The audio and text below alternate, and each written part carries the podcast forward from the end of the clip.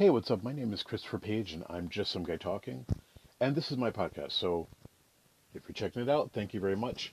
Really appreciate the support, and hopefully you'll enjoy some of the other things I talk about today. So today's topic is grief. And the topic is called, or the segment is called Good Grief. Now, there is a character in the Peanuts comic strip, and I believe it was Charlie Brown, but I'm not sure. I probably should have looked that up before I mentioned this, but this one character would always say good grief as an exclamation when something happened. And somehow that thought came into my head about that statement. And grief is something that I'm thinking about right now because winter is a time that, for me, while it's a holiday time for a lot of people and time that people think about families and presents and friends and warmth and being nice to people, I didn't grow up celebrating any of the secular holidays. But for me, winter always was a time that families still did get together because people were off for Christmas vacation and all those things. So even if I didn't observe the general holidays, there was still time for family. So it is a time that reminds me of family as well. My mom died in December. My dad died in March. My dad's been gone for 16 years. My mom will be gone uh, in four for four years in a couple weeks. So add to that, and this is not to make my grief better or worse than anybody else's, I'm just giving context. My mom's demise was a little bit slower, and the three months or so before she passed, every other day there was a kind of a scare that that was going to be the day. This was going to be the day. So there was a lot of little bumps in the road toward that where it caused a lot of anxiety and tension. Every phone call that I got, I wasn't sure what was going to happen. I wasn't sure what anyone was going to tell me. If they were related to me and calling me, I was scared. With my father, my father was in a coma for the last 10 days before he passed. And to see one of the strongest men you've ever seen in your life in a coma, and not knowing what that meant, not knowing, obviously, I knew intellectually what that meant, but not knowing what the future was going to bring.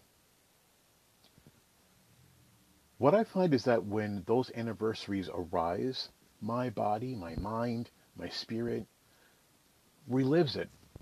And it's not as intense each year. It takes shape differently. Sometimes I'm more irritable, sometimes I'm more emotional, sometimes I'm more distant.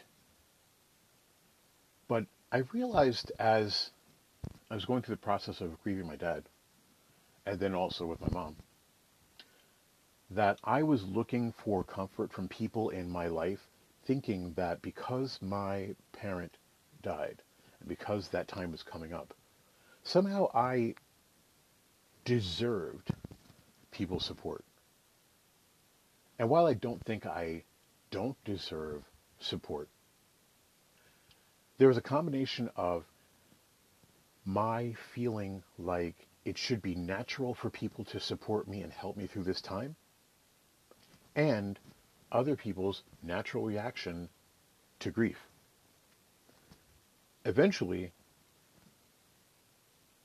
even though I hadn't really pieced it together, the mantra that I have about F everybody, and if you haven't heard that, that's a different podcast.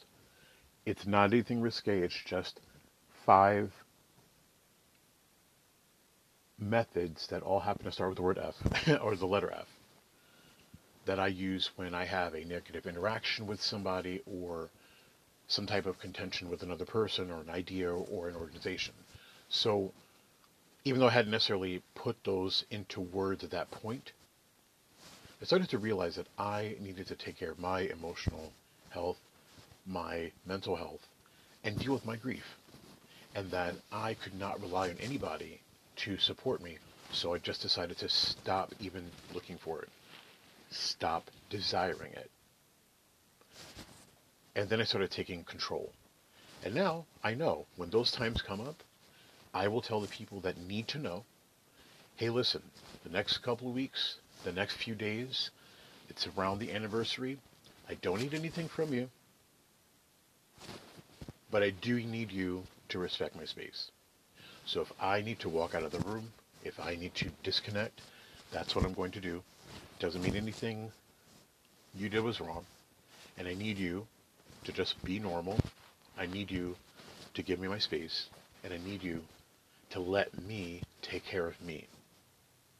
And that was probably one of the most freeing moments of my life because I know for me, I've dealt with the need or the desire to be understood, the desire to be validated by other people, the desire to have comfort from other people, until I started to realize that everyone is different.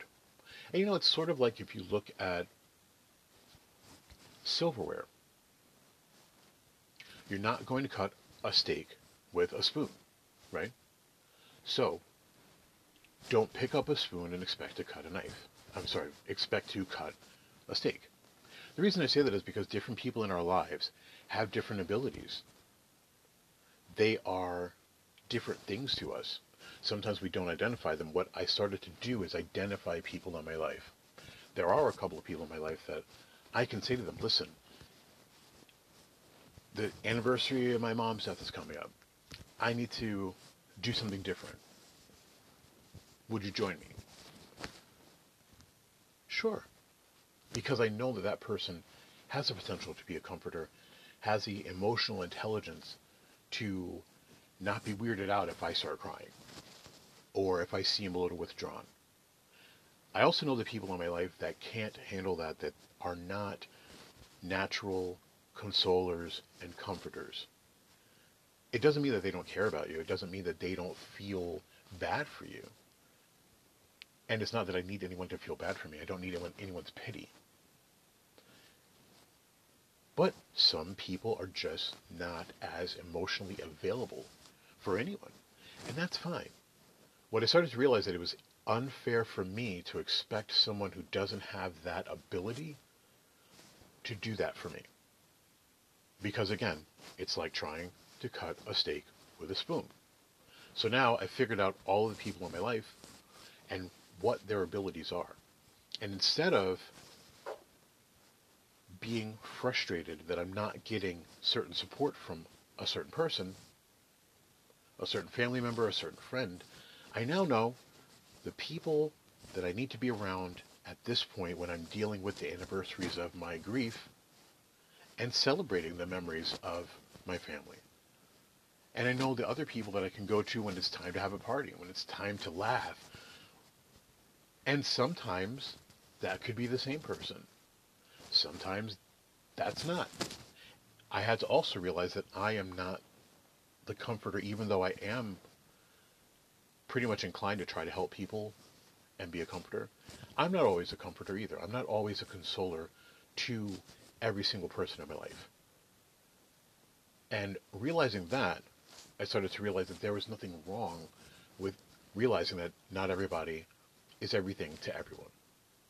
Because that would be a heavy plate, and then we would all be the same, and life would be pretty boring.